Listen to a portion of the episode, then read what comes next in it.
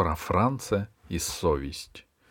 Теперь проблема с АТВ-6 была улажена, но совесть все равно грызла Франца из-за мамы.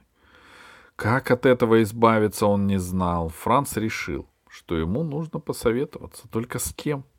К Йозефу обращаться бесполезно. Он тут же разболтает все маме и папе.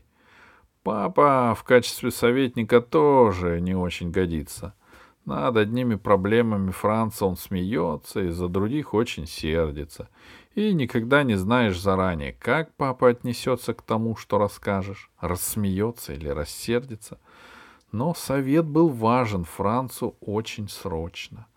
Потому что речь шла не только об угрызениях совести. Приближался день рождения Габи, и она захотела устроить праздник и пригласить гостей, 20 человек. Но квартира Габи небольшая, больше шести детей в нее не влезет, поэтому мама Франца предложила Габиной маме устроить праздник у нас. Тут места хватит.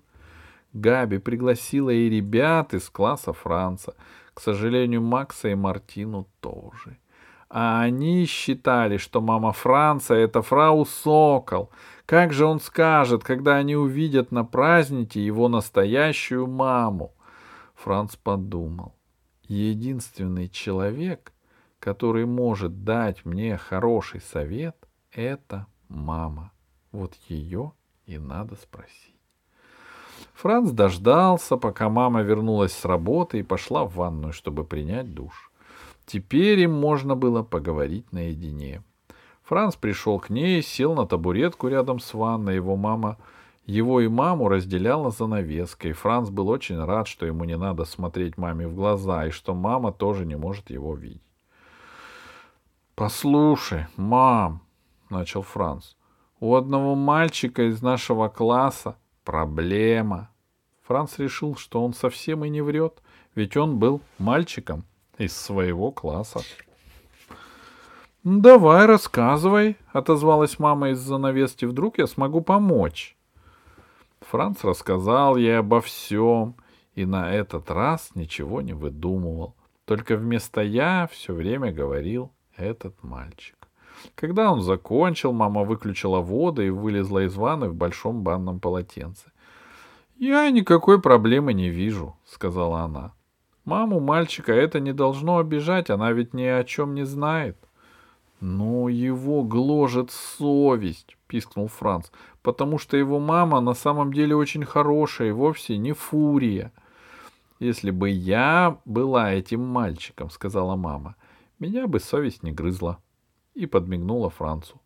Раз уж эта мама такая вредная, и у нее в телевизоре только три программы, пусть пеняет на себя.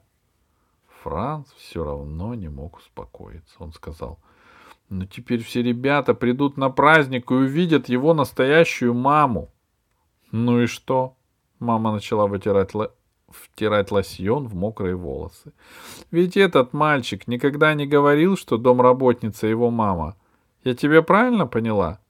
Франц кивнул. Мама взяла расческу.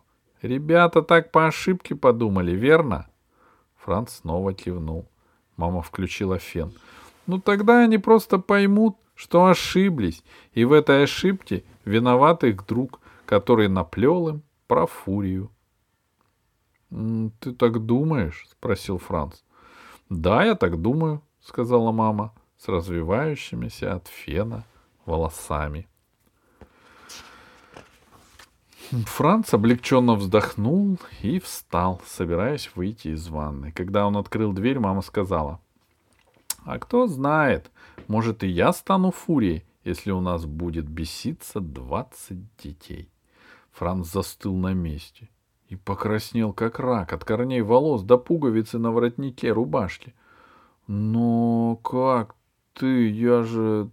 Ты же...» — пропищал он — Мама обняла его за плечи. Не делай из этого трагедию, милый мой Франц. Что ж это за мама, если из-за такой ерунды ее любовь вдруг возьмет и заржавеет? — Точно не заржавеет, — спросил Франц. — Честное слово.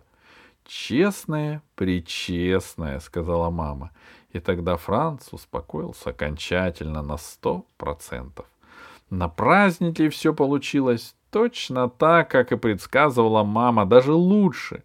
Максу было совершенно все равно, что маму подменили, а Мартина просто сказал, «Слушай, Франц, мы зря тебя жалели. Фурия, которая нас прогнала, это ведь вовсе не твоя мама». Франц пискнул, пытаясь изобразить удивление. «Как вы догадались?» Но об этом Мартине говорить совсем не хотелось.